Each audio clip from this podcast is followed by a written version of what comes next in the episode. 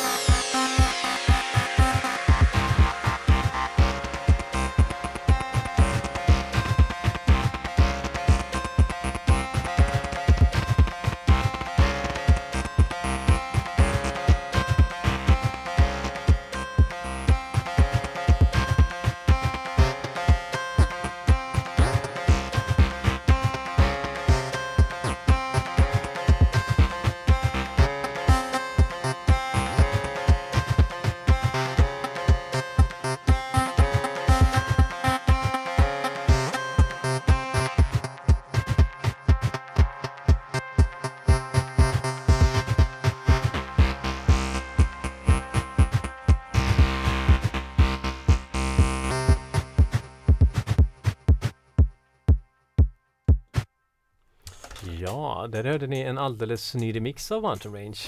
Ja, Och nu eh, låten ni, Pinking var det. Låten Pinking av Med- MG. Ja, precis. Eh, och eh, nu är väl Mountain Range eh, redo att spela. Glöm inte säga så- The Mountain The Range. Mountain Range redo att spela. Så, Eh, så kör vi lite snack efteråt. ja, det gör vi. Grymt. Yes.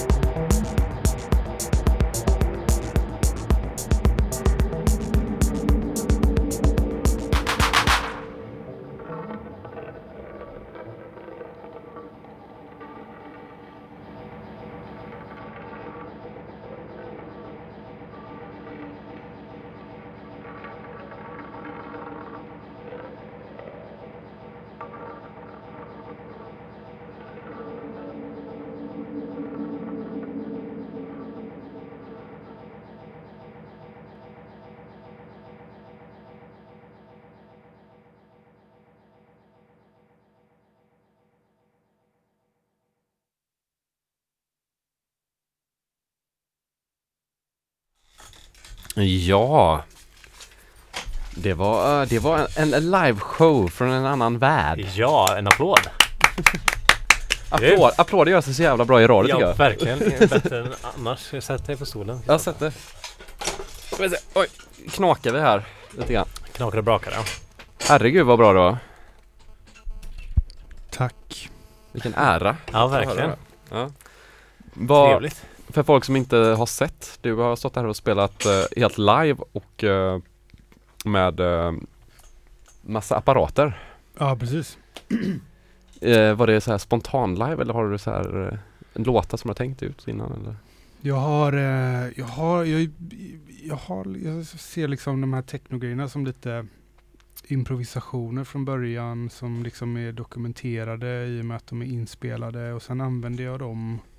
Så jag, jag har liksom, jag har ett live, en, en live, eh, ett liveset som liksom, som jag utvecklar lite för varje spelning och försöker använda. Jag har liksom en grundbox som lite Som, ut, som utgångspunkt och sen Ja. så lägger jag till låtar i den så att jag kan till exempel som idag förberedde jag mig inte så mycket och mest tog med lite prylar och lite nya grejer så här och, och liksom Ja. hoppades på det bästa och sen jag tycker liksom jag tycker det är så tråkigt när man ser livespelningar, elektroniska livespelningar som, som, är lite, som är uddlösa på något sätt. Eller uddlösa men nu, alltså alla som spelar och håller på och bara gött, kör liksom. Men jag vill jag kommer egentligen från så här en jazzbakgrund och fri Mm. Jag har spelat ganska mycket fri improvisation och så. Så jag tycker det kan bli tråkigt om man om allt känns för programmerat och planerat. Mm. Och eh, till eh, mina nervers stora förtret så brukar jag liksom föra in den där faktorn genom att förbereda mig väldigt dåligt. Ja. Ja, väldigt bra. Ja, det, det, det, det, jag tycker, det, det känns väldigt skönt så här. Det känns som att du har liksom en, då en grund som du liksom kan utgå Ja. ifrån liksom. Så, att, Precis. så du alltid har någonting i alla fall. Det, Det blir inte tyst liksom. Bara så här. Nej, eller det blev ju det, Det där blev i det i början. början. här, Det blev det i och för sig.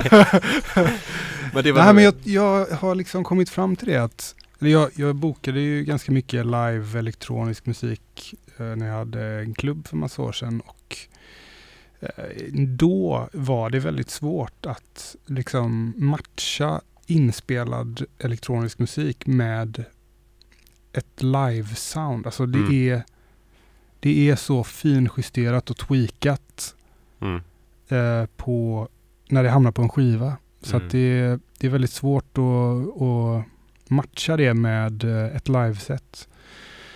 I liksom bara impact rent ljudmässigt. Ja. Så jag har liksom en utgångspunkt i någonting som jag har ganska stort självförtroende i att jag har gjort det, jag har improviserat fram det, men Mm. det kan liksom gå i bakgrunden så att man är liksom, att man balanserar friheten med vad, alltså till exempel så stod jag under en låt och försökte så här koppla in en synt och skicka synksignal till den och Ja. så här få något vettigt ljud och så Alltså att man, att man har så här lugnet att det där kan gå liksom och tugga Mm. på. Det behöver inte hända jättemycket hela tiden. Så kan man liksom så att man får in det där lekfulla och improvisationen och det oförutsedda. Mm. Det, för jag tycker mycket när man hör eh, livespelningar när det är, ofta när man bara spelar typ Ableton kanske, Ja. att det är, och så gör man sån kontroller, att det går för fort liksom. Att man liksom tappar hela den där, att man, jag kan förstå den känslan när man står och spelar live, att man är rädd att folk ska ut, bli trå, uttråkade av det man gör typ. Så därför Ja. typ ändrar man allting hela tiden. ja, just det. Och det är för mycket breaks och det är så här Alltså att, men det tycker jag är så skönt när man gör såna här grejer, då, för då blir det ju den där monotoma grejen som bara ligger och maler i bakgrunden och sen helt plötsligt bara kommer det in någonting, typ när det smällde in där förut med någon noise-grej från din, eh, så man Ja, fick men en liten chock där ja men det är lite Ja. så här, vad heter den, pukkonserten där att liksom eh, ja, Man ja, väcker men, man, ja precis, man så här Ho, hallå. Ja. Eh, nej men jag vet inte. Nej men jag gillar, alltså det, det är så, ja, det där är, jag har jättesvårt för att hålla mig i en ram och jag blir väldigt lätt uttråkad. Jag är väldigt inspirerad av ja, men typ Jean-Louis Hota till exempel som jag bara jag, jag vet inte om det stämmer men jag hörde att han så här brukade spela in låtar genom att bara göra en grej, Mm. trycka på rec och så gå och koka kaffe Ja, och så komma tillbaks när han hade druckit kaffe och så trycka på stopp och så var det en låt liksom. vad var det för några maskiner då som jobbade? Det var säkert, äh, ingen aning. Ja. Och jag vet inte om det stämmer. Eh, jag ska fråga dem någon gång. Men, Ja. eh, honom men det är en, en härlig idé. Alltså Ja, musik och låtar och allt, alltså konst är ju idéer på något sätt. Mm. Och eh, ja, jag tycker techno har ju liksom en väldigt så här en intellektuell bakgrund på något sätt ändå. Även om det är, så här, det är en bra det är blandning mellan det intellektuella och det så här djuriska och Mm. liksom idiotiska som är spännande med techno tycker jag. Ja, det är en Mm. hedonistisk Ja, elit precis. på något sätt. Ja. Det är liksom, Elitistisk hedonism kan man säga. ja, ja. Ja men det är lite Ja. fint. Men du kommer äh, åka upp till Gagnef nu sa du och spela skivor ja, precis. i helgen. Så Yes. folk som kommer komma dit och kan se dig. Men då är det inget liveset. Då är det inget liveset. Då är det, då står jag och spelar god musik på Mm. I bryggan tror jag det är. Klockan mellan 9 och 11 på lördag kväll. ja, mysigt. Solnedgången. Ja, ja. Och, Alltså. och så den där stora gungan, det är ju typ det roligaste. Ja. Ja, precis. Jag skulle kunna åka till den festivalen bara, för, kanske åka efter festivalen bara till gungan.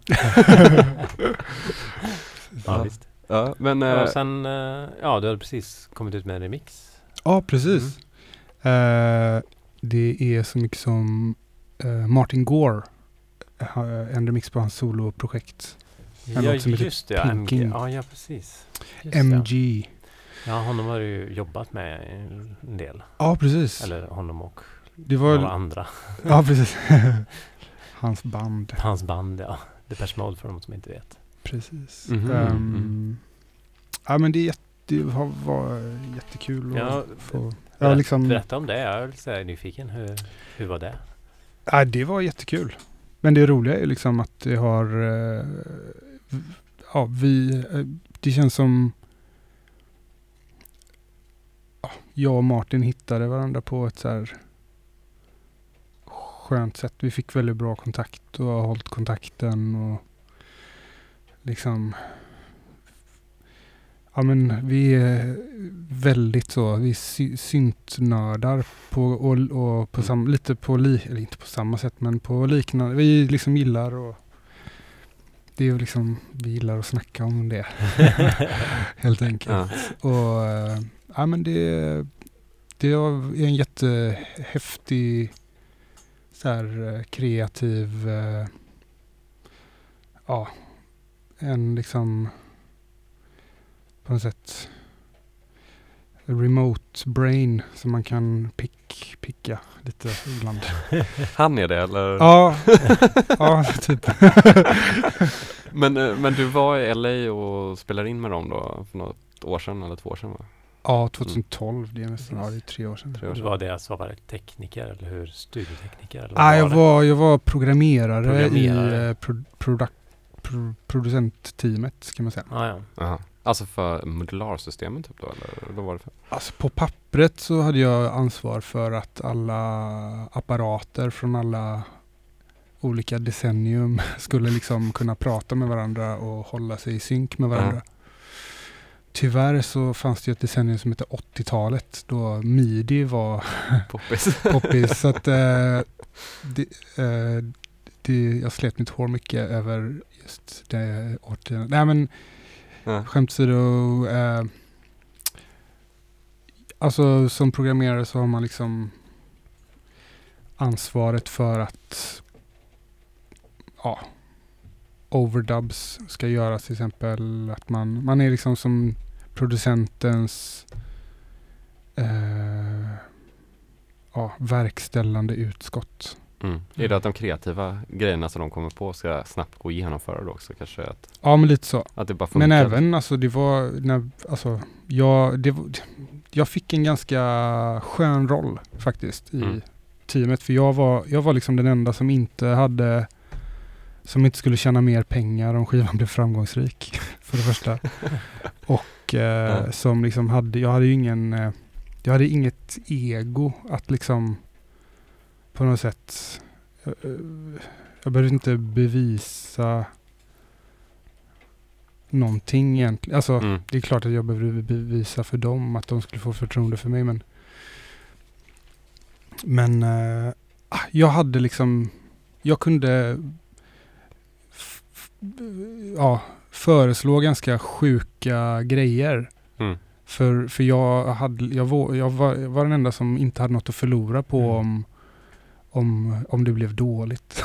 Ja. Så jag fick en väldigt rolig roll. Att liksom le leka och fram Mm. saker och ta lång tid på mig och bara göra ett basljud till exempel. Eller, det var en jävligt lyxig situation. Och sen fick ju liksom, ja, om, om producenten, eh, liksom, om det blev dåligt så var det producentens ansvar i slutändan. Ja, så så det var, det var kul liksom. Mm. Jag, jag, Vad coolt. Hur länge, Mm. hur länge var ni där tillsammans då? Eller hur lång tid tar en sån produktion? Oj, det tar lång tid. Alltså, när jag kom in i bilden så var ju låtarna ganska... Martins låtar var klara, Daves låtar var lite mindre klara kanske. Eh, och ja, vi var, jag var i USA kanske 140 dagar Ja, det året. Och då, det var liksom produktionstiden. Sen så mixades det efter det. Ja. Och det är Och en, masterades. en LP liksom då? Ja, jag tror det är väldigt få album som Ja. får så mycket studiotid. Liksom. Var det deras egna studio då, eller har de? Nej, vi åkte mellan New York i en studio som heter Jungle City och en i Santa Barbara som heter Mm. Santa Barbara Sound Design. Eller sånt där. Var inte du på The Loft i New York också då? Jo, precis. Ja. Det tror jag Alex har berättat. ja, Hur var det? det var fantastiskt. Men eh, alltså den riktigt så här, jag var på The Loft första gången 2003 tror jag, 2004. Mhm. Och det var, det var Amazing. riktigt sjukt. Alltså nu David Mancuso, är, han är lite krasslig tror jag. Han börjar bli ganska gammal. Så Ja. han var inte där själv och spelade utan Ja. eh, det var en annan kille som gjorde, spelade underbar musik eh, i och för sig då. Men han har ju liksom ett väldigt så här buddhistiskt tänk. Och jag tror han försöker liksom Mm. remove himself out of the equation innan han fysiskt inte är här längre. Okej. Så han är bara med nu och sätter upp festerna liksom. Och, men det är underbart. Alltså, de festerna är verkligen något speciellt. Mm. Det är verkligen inte allt utom världens coolaste klubb ungefär. Det är Mm. så här ganska osexig lokal, en så här kanske en så här bar mitzva, bat mitzva lokal på i East Village i New York. Och Mm. så började på söndag eftermiddagen. Då är det liksom barn, familjer och gamla människor och Mm. och, eh, och liksom eh, så här pensionerade Broadway-dansare som kommer att dansa pardans typ kanske första två timmarna. Då är det liksom lite flummigare musik och, och sen så plockas liksom ja det ökar och ökar i intensitet fram till liksom 10 eller 12 och så bara stänger det. Jaha okej, det stänger, pikar och stänger typ? Ja, det är som en, det är verkligen som en mus musikalisk tripp. Det går liksom lite upp och ner och hit och dit. Och, men det är sån, det är sån energi. Mm. Alltså, ehm, Hur mycket tror du att det, är, att det också ligger kvar i liksom ådrorna av att det här är originalet liksom? Alltså så att man har den också, att alla som kommer dit måste ju ha den känslan i sig, att det är så här pirrigt på något sätt. Tänker jag. ja, första Mm. gången jag åkte på en loftfest så var det verkligen så.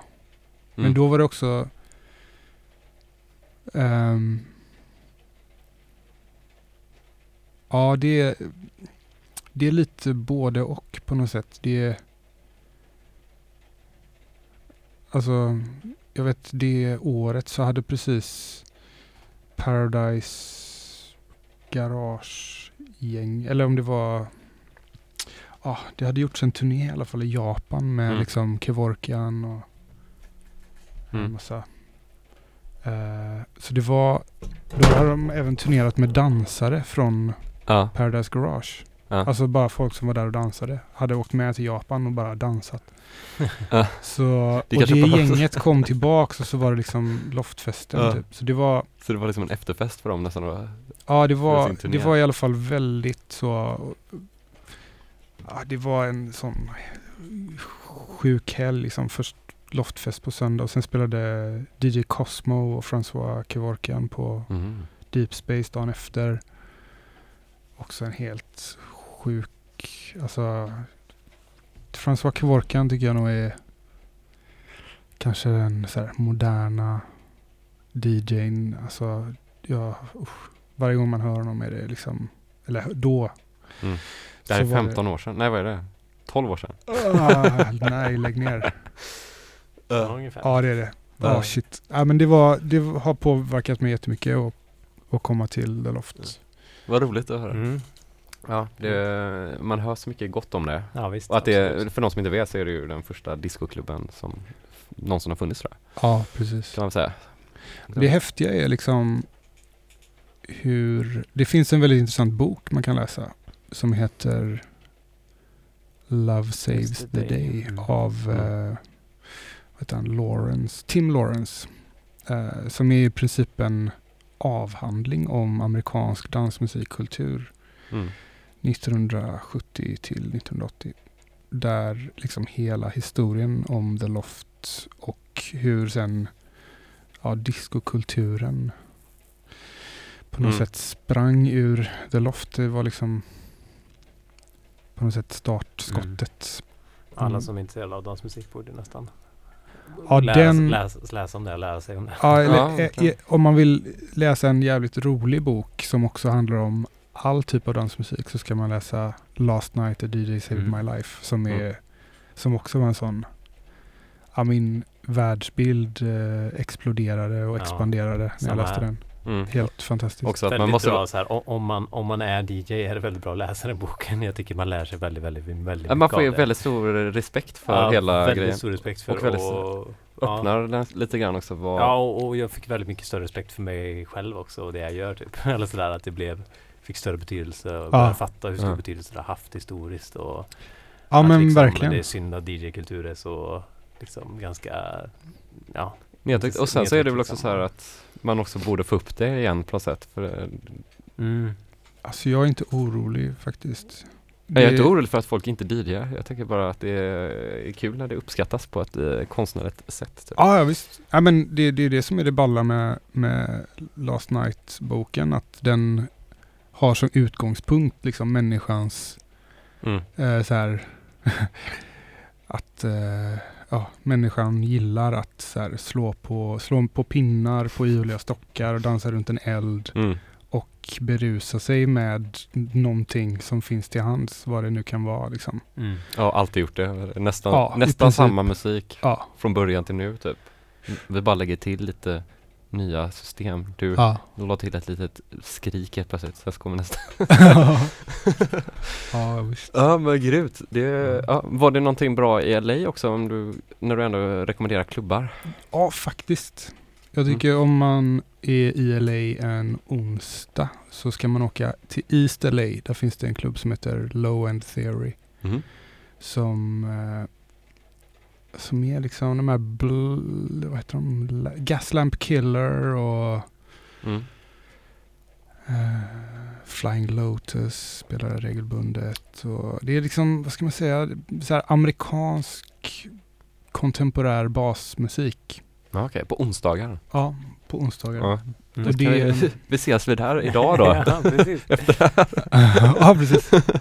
Ja, men det är häftigt Ja. faktiskt att det finns, eh, alltså USA brukar ju vara, ligga lite efter i själva klubb, klubbkulturen sådär. rent innovationsmässigt. Men just på det stället så känns det som att det är liksom, ja men den har den där smältdegel eh, Ja. kvaliteten av en klubb där liksom de här Gaslamp Killer och på något sätt de kan, inte kanske så här Skrillex men ändå så här någon slags amerikansk basmusik som inte är Mm. bilreklamsmaterial. ja men Flying Lotus säger väl rätt mycket Ja, musikmässigt Ja, då, precis. vill Och så komma. typ, eh, jag menar, det, det var så här, till exempel, jag började snacka med någon dude som satt utanför toaletterna och sålde sina CD-skivor. Och så visade det sig att det var, det var typ Percy P som typ har spelat med, eller rappat typ med verkligen alla. Jaha. Liksom Ja. eh, en legend liksom. Och så satt Det där- sålde, så sålde sina cd Ja, han satt på en så här pall utanför Ja. toalettdörren och sålde sina hemmabrända CD-skivor. Herregud vad roligt. Ja, för Typ- det, det är ju LA för mig, är ju de där snubbarna som står och säljer sina skivor hela Ja. tiden. Överallt. Ja, Men att de ändå är sådana stora artister då kanske. Ja. ja absolut. Sen Coolt ändå. Ja. Annars LA. Ja. Ja, vad är bäst med LA? Ja, det är, mycket bra med LA, men... eh, ja, det, det fanns ett jävligt coolt ställe faktiskt där folk... Det var några... När vi var över och spelade med Fever Ray så spelade jag och eh, Henrik von Sivers och eh, Peder Mannefelt spelade skivor en kväll på en... Det var en lesbisk japansk jazzsångerska. En gammal tant som hade en Speak Easy, typ alltså en after hours. Alla ställen stänger ju typ ett i LA Mm. enligt lagen. Även den här klubben, Mm. basklubben då eller? Nej, den, alltså det där, det, ja, nej det gör den inte. Okej. Jag vet inte hur det kommer sig. Går runt det. Men ja, Kanske inte en alkohol eller så. ja den kanske, ja, jag kommer inte ihåg. Men, eh, men det fanns ett ställe som var jävligt grymt och där var det ett crew som körde, som också spelade, gjorde fester lite här och där. Typ house, acid, blablabla, Mm.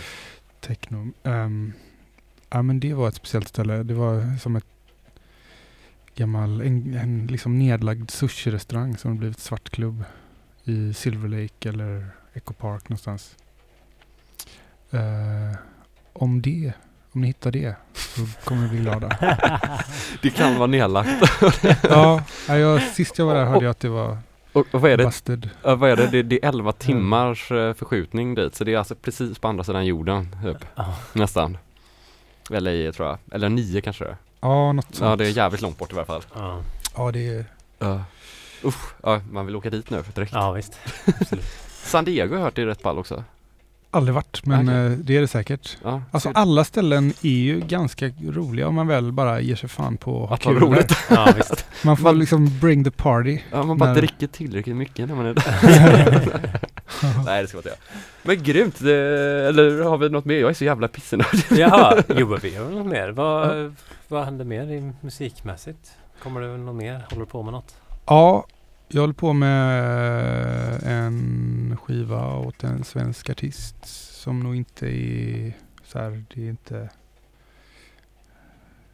uttalat än från artistens sida att det kommer en skiva. Så det är lite svårt att prata om. Men eh, det gör jag.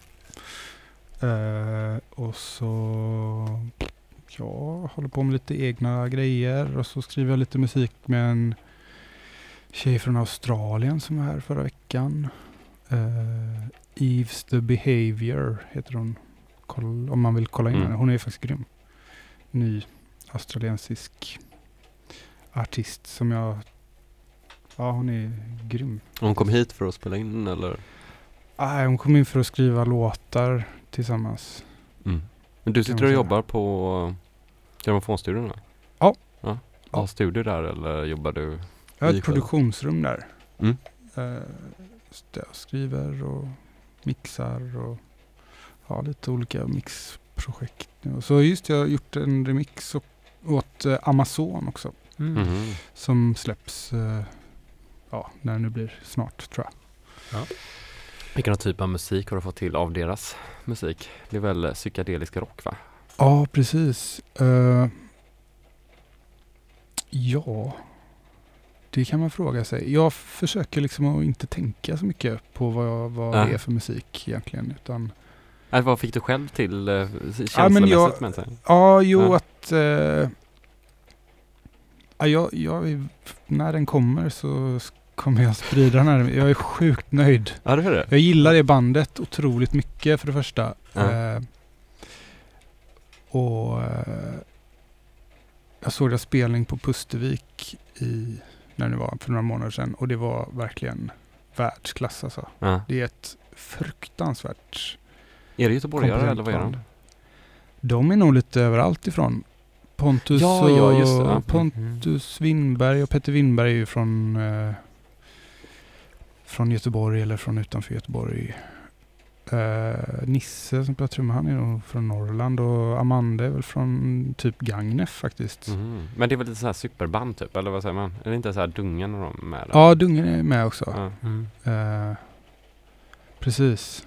Jo men det är ju ett superband. Alltså alla är ju verkligen Ja. helt fantastiska musikanter och så sjukt sam, alltså, lyhörda Mm. när de spelar. Det är, och de har ju liksom en nivå på, alltså ljudet på Pustervik, jag har aldrig hört det låta så bra liksom. Nej.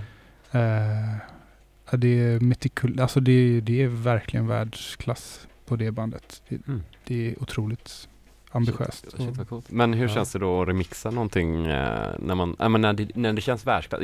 Man får så här lite Det är svårt att ändra på någonting som är väldigt bra. Ja, Då måste det man ju ändra väldigt Ja. mycket känns det som nästan. Ja.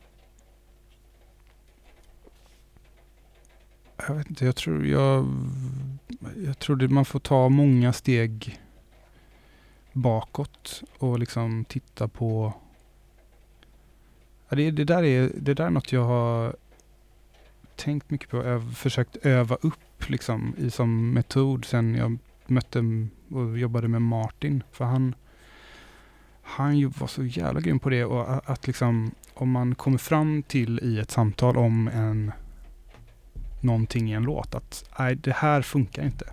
Vi måste ta bort det och fylla på med något annat. Så var det verkligen som att trycka på erase-knappen och tömma papperskorgen i datorn. Det fanns liksom inte längre. Mm. Och jag är ganska nostalgisk som person. Och liksom Mm.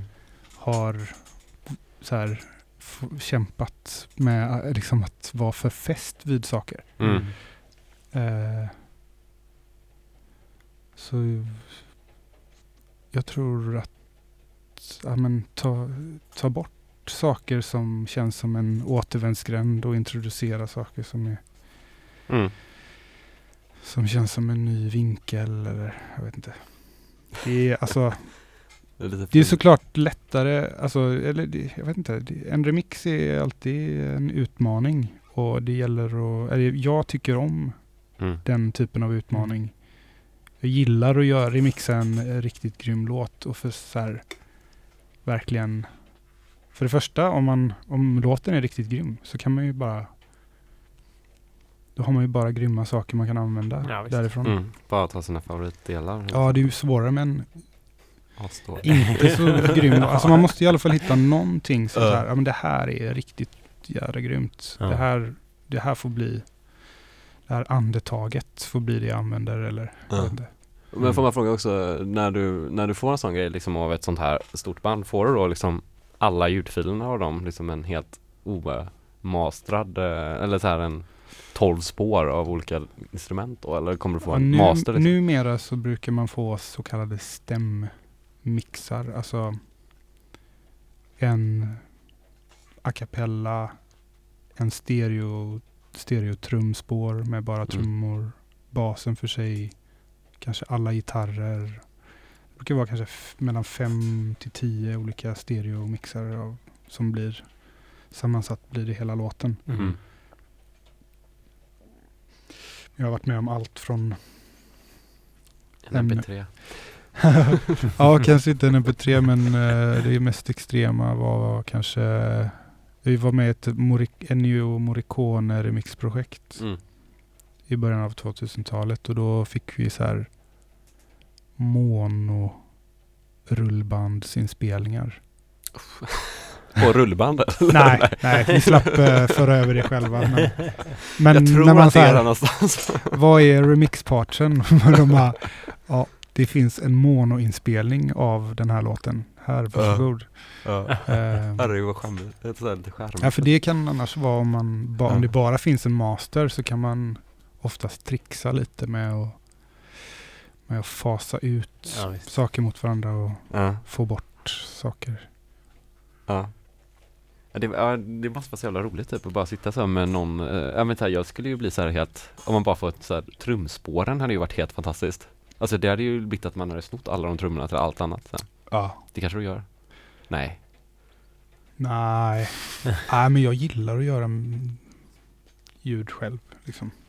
Ja. Men, ja, men just Amazon-grejen var, då var liksom kanske utmaningen att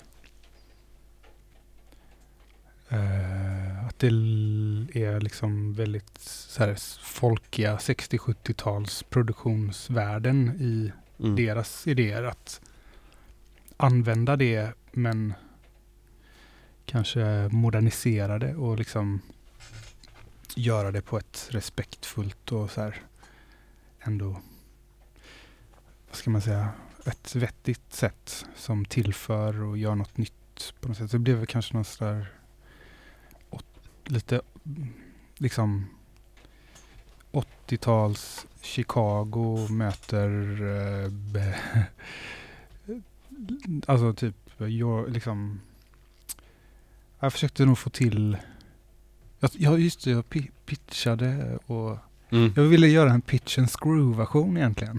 Jaha betyder Alltså, det? typ, alltså det är så här, du vet, eh, när de så här vrider ner tempot på hiphop-låtar Ja. Alltså, så här, och eh, klipper upp dem. Och så, det är så här perfekt musik tydligen att dricka hostmedicin. sån här amerikansk hostmedicin som man blir seg av. Ska man inte göra eh, i Sverige? Nej, det är ju, ja, det är inte lagligt Nej. här, tror jag inte. Ja, det inte Men det är väl, det är väl just, ja men det är just att de sänkte tempot för att i deras värld så gick allting jättefort. Så att det, det blir inte att ditt liv går, blir långsamt utan du vill bara se grejer långsamt för att det Ja, går precis. jättefort för dig. Ja. Det är inte som eh, Ron Hardys eh, heroinmissbruk där det blir tvärtom. det är tvärtom mot det. Ja. Nu fattar inte jag. ja men Ron Hardy spelar ju alla sina låtar på plus åtta bara för att han tog heroin och då, ja, då känns det ja. som att världen Alltså det måste Ah, gå snabbare ja, ja, för att det, ja, man tar in så mycket ja, intryck. Men coolt, jag tänker så här att det är lite så typ som att man, eh, om typ Beatles skulle ha gjort eh, techno på tidigt 60-tal. Att man vill ha det soundet typ, alltså vad som, alltså med de eh, promisserna de hade. Mm.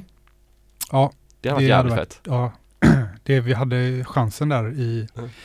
i Jungle City-studion i New York stod det ett sånt TG, BBC Ja, TG-bord. Alltså, utan EQ och så då eller? eller har ja, det har ju liksom, har en väldigt speciell EQ. Det har liksom, man kan det finns en briljans, ett briljansband och ett basband. Så man kan liksom dra på sjukt mycket bas och sjukt mycket diskant. Ja. Fakt, äh, låter ändå fantastiskt. Ja det är kraftig Men- EQ på dem alltså. Jag Ja, det här den är ganska, nej, den är, och den har liksom också, kom, den har dynamik på varje kanal, kompression som är, man hör liksom så här, det är det är det där fläsk, Mm. Ringo Starr eh, ljudet. Ja, det är en 880 genom det då typ. Ja, det, är- ja, det är inte dumt. Men man, om man vill liksom, om man vill ha mycket mid så får man istället så här, då får man dra bort bas och diskant och Jaha, gaina okej. upp liksom. Ja, ja, så det är, Ah. jag, jag tycker det är spännande med sån utrustning som är som kom till i den eran när ingenting var standardiserat liksom. Mm. Eh, Det, men det vore spännande och jag har tänkt på det ibland att att det vore häftigt att göra en helt analog technoskiva. Alltså och, och trycka på vinyl. Alltså, Mm. Alltså inte gå via aldrig- data någonsin. ja precis att alla ljud på något sätt, alla ljud är analoga och att man aldrig går via en digital eh, omvandling liksom fram Mm. till att man faktiskt, att man liksom mas, att man kuttar Direkt från- vinylen direkt från Mm. rullband och så. Ja, det är ju inget konstigt egentligen med det. Ja, det var ju så det gick till. Det har alltid gjorts. Sen, eh, Ja. Undrar hur många masteringstudios som hade gått med på det? Eller det är klart de gör det. Ja, det är ju många som skulle Ja. älska det tror jag. Jag tror också. Ja, säkert. Men det är lite så här eh, The White Stripes som, eh, som, aldrig, som har gjort många skivor som inte är en enda data i så det verkligen står det. Det är, inte, det är ju såklart inte imponerande men det är imponerande för oss nu för tiden. Men det är att det står så här att ingen data har varit inblandad i hela processen till vinylen. Typ. Ah, okej. Ja. Och det är så här svårt att tänka sig hur man gör. Alltså alla moderna eh, vad ska man säga, alla ju- musikljudprogram så är ju liksom uppbyggda på en modell Mm. som, som är en analog studio. Det är bara att det, det går jävligt mycket snabbare Ja, att eh, liksom Det går att spara. Ja, men det är ju kul med, ju- med att ha jobbat sådär med Jag har ja, men till exempel Ben som producerar Depeche-skivan ehm, har jobbat länge. Han är ju relativt ung för att vara en så stor producent men har ändå jobbat sen rullbandstiden liksom Mm. hur de så här Ja men till exempel om någon spelar, om basisten spelar en ton fel Mm. så kunde de liksom ta ett tidtagarur och liksom klocka typ hur många sekunder det var från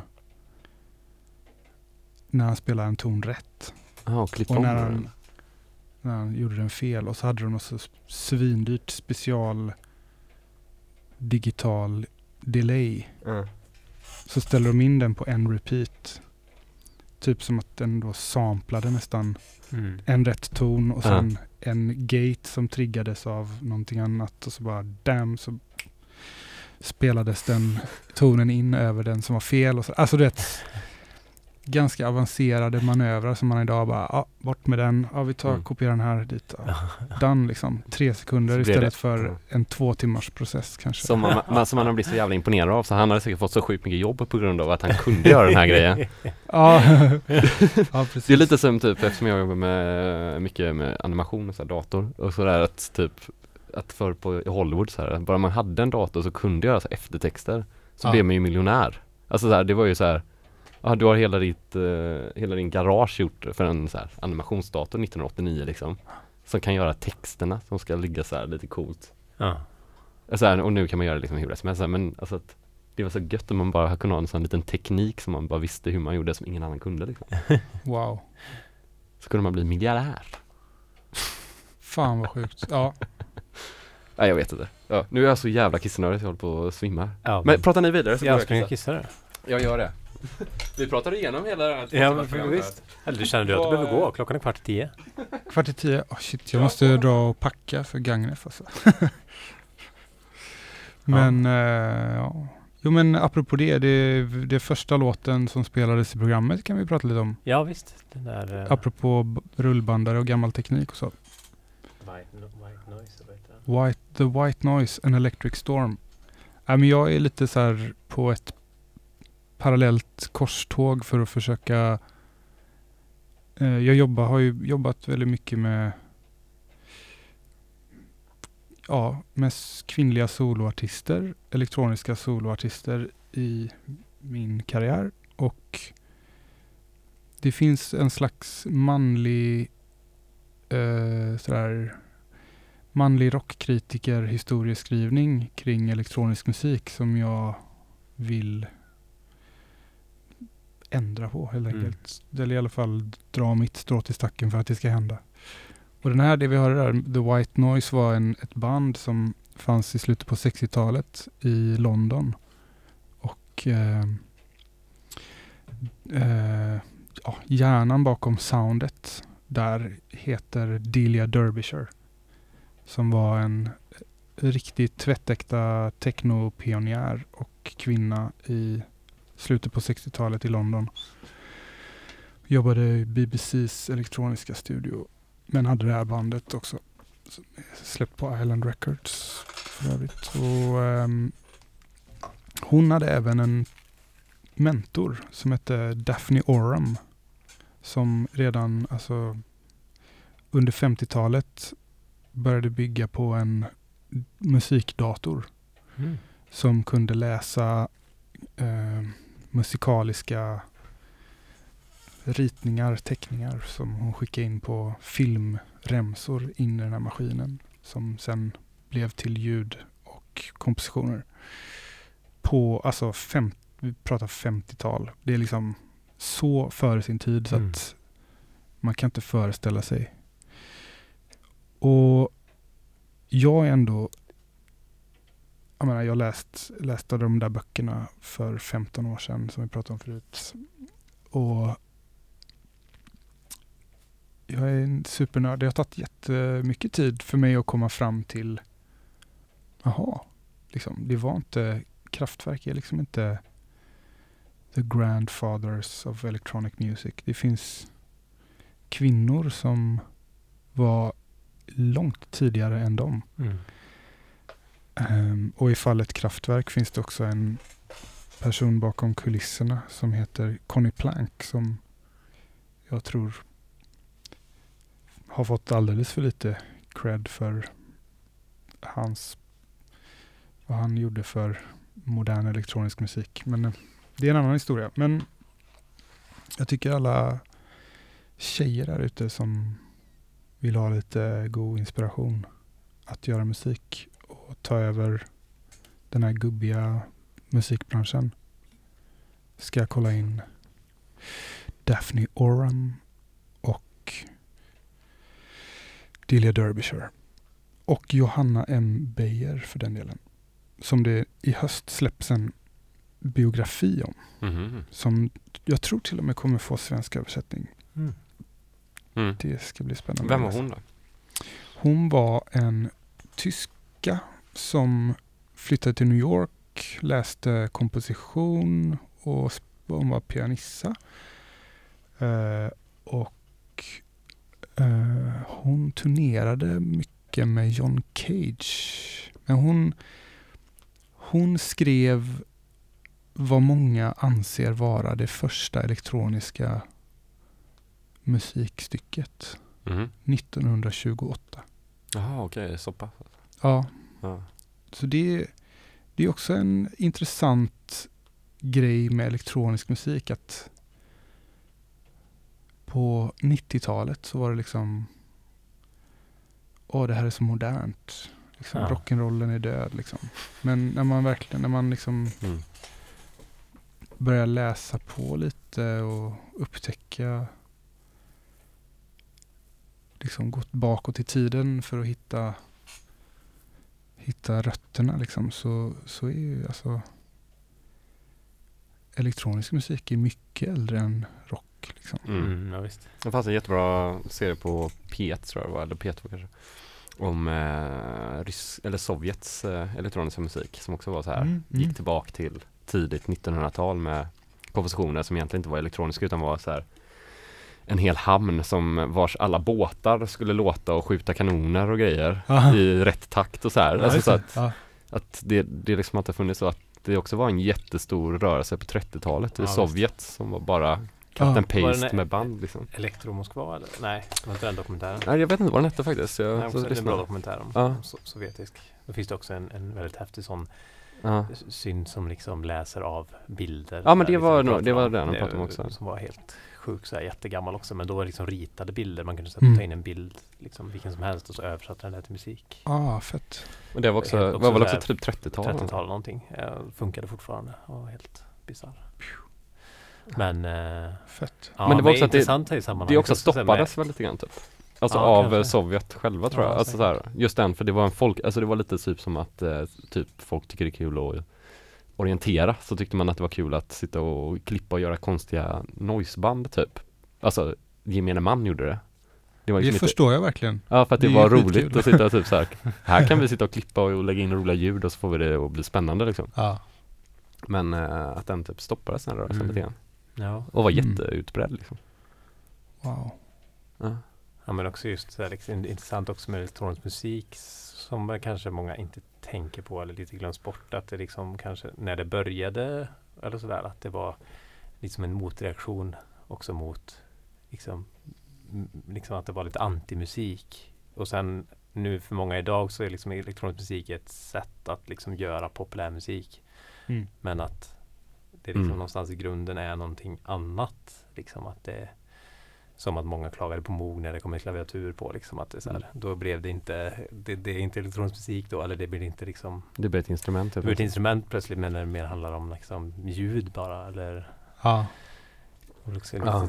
Nu är det ju mera- det, det, det är mycket, den mycket äldre liksom elektroniska musiken är ju för många som liksom tänker på elektronisk musik så blir det ju kanske något helt annat för det liksom bara är liksom Ljudkonst. ganska icke-musik musik som vi kanske ser på det. Men Mm. Ja visst. Ja, det skrevs ju ett, vad fan hette det? Ja, Det var någon, någon italienare va, som skrev ett musikmanifest någon gång. Jag är för trött för att komma ihåg. Vi sitter och spekulerar nu. Precis. Genier spekulerar.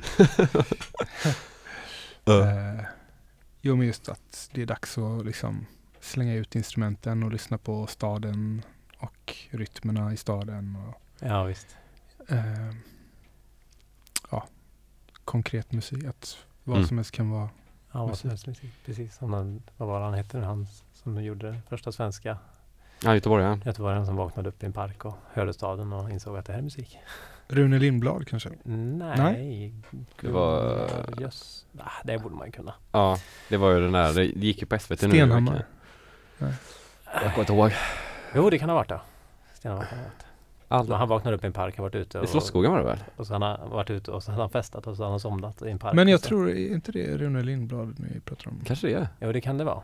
Eh, kan Vi vara får det. kolla upp det. Jo, Ja, men det kan det han- absolut vara. Det finns ju en studio uppkallad efter honom Mm. på ja. universitetet som jag, Ja, okej. där jag jobb, jobbar lite numera faktiskt. Gör du det? Mm. Alltså på uh, Musikhögskolan eller vad är det? Ja, på, jag har elever där i, på musik och ljudproduktionsprogrammet. Ja. Eller studenter eh, säger man. Inte elever. Nej, man får inte säga elever. Ja, vad roligt. Det måste vara helt fantastiskt att sitta och lära folk. Vad- Vad lär du ut då? Ja, sk- låtskriveri och produktion och mix och mastering och allt möjligt. Men är det vanligt, för du är ju också, du är ju liksom så här, du är ju nästan egentligen hela ledet i en uh, musikskapande. Alltså från att göra låten till att göra en helt final produkt. Alltså det känns som att du har en väldigt bred kunskap i musikskapande. Ja, de säger det. jag är fortfarande förvånad över att det är väldigt svårt för mig att göra en låt och producera den och mixa den och mastra den och Men du- släppa den. Men du jag, kan, alla delar jag har gjort alla delarna för sig. Åt Ja. andra i alla fall. Men om du skulle själv göra en eh, låt, skulle du aldrig mastera din egen låt helst eller? Nej, det... Jag, jag har aldrig varit liksom så intresserad av labbrocksbiten av Mm. musik eh, engineering eller vad man ska säga. Mm. Förutom om det ger mig roliga idéer om vad man kan göra. Jag älskar och jag älskar liksom att lära mig hur ljud fungerar rent vetenskapligt för att för att det får mig att få knäppa, roliga, inspirerande idéer. Men Mm. en mastering, alltså visst jag kan, jag har ganska bra självförtroende i att få någonting att låta bättre i masteringsskedet. Men det finns liksom en anledning till varför det finns folk som gör det där bara. Mm. För det är liksom Ja, det går så djupt liksom. Ja det är ju helt sjukt om man sitter Det tycker jag folk kan nästan göra, gå in och youtuba sådana tutorial eller så här när folk pratar om det. Det är rätt Mm. intressant. Man hör ingen skillnad när man sitter där med sina dåliga hörlurar på youtube. Alltså här, hur små skillnader de kan hålla på med. Men det, Mm. Ja. det är fantastiskt eh, bra att folk tycker det är kul. ja, men det där är ju en övningsgrej Ja. bara. Att höra supersmå skillnader i ljud. Mm. Det är men alla de små grejerna blir liksom en ganska stor grej då i slutändan. på sätt. Ja, Absolut. Det för, för mig handlar ju mastering om att det är som att man liksom formaterar musik till att passa olika system. Och det är Alltså att det ska låta schysst i en köksradio och det ska låta schysst på en klubb och det ska låta bra i en hemmastereo och det ska låta bra i iPod-hörlurar. Mm. Vilket är ju men det är ju det är ju verkligheten bara att folk lyssnar mycket på musik i iPhone-hörlurar. Mm. Eh, så det, det som... Så jag har ju lärt mig det där men min, mitt applikationsområde är ju snarare så här, hur kan jag göra... Hur kan jag liksom från bot, grunden och uppåt göra basljud som som är liksom det ultimata basljudet för både ett Mm. klubbljud och iPhone-hörlurar. Mm. Mm. Du, liksom tänker, att- du tänker så långt ändå på det? här, Liksom. Ja, för att Ja, men jag började med det där efter, alltså det var ju bara av, på grund av att jag i början av min, mitt sökande efter det perfekta ljudet, alltså att man fick tillbaka saker från mastering som man bara, typ speciellt till vinylmastering. Mm. Och kom ihåg en, jag gjorde en remix över Jonas Kvant för massa år sedan. Som jag var så sjukt nöjd med. Jag skickade iväg den. Fick tillbaks vinylen utan att ha fått möjlighet att godkänna testpressarna för att det var en remix. Mm. Och jag började nästan lipa för att det lät så dåligt. Och de har tagit bort så Ja. mycket frekvenser eller? Ja, ja det var... Jag minns inte exakt nu vad det var. Jag, det är ett så traumatiskt minne. Det är svårt att komma åt det. Men, Ja. Nej men just då, då börjar man säga okej vad fan är det som händer? Hur fan har det här gått till? Mm. Och man blir upprörd och, och liksom ledsen och, Ja. och så, Men var det en dålig master eller var det att du hade gjort en konstig Nej, jag tror det var en, en dåligt balanserad mix Mm. helt enkelt. Att det går liksom inte bara att åh, det låter gött om jag på basen. Du lyssnar på Nu tog K103 det slut Mix. här. Timmen har blandad musik. Ja. K Ja, det var synd. Det var ju för 103. tidigt. Ja, det var för tidigt. Ja, men Ja. eh, Gbg tusen K103. tack för eh, Tack det här samtalet tack, tack. och Ha det bra. musiken. Vi ses i gagnet. eh, efter sommaren. Ja,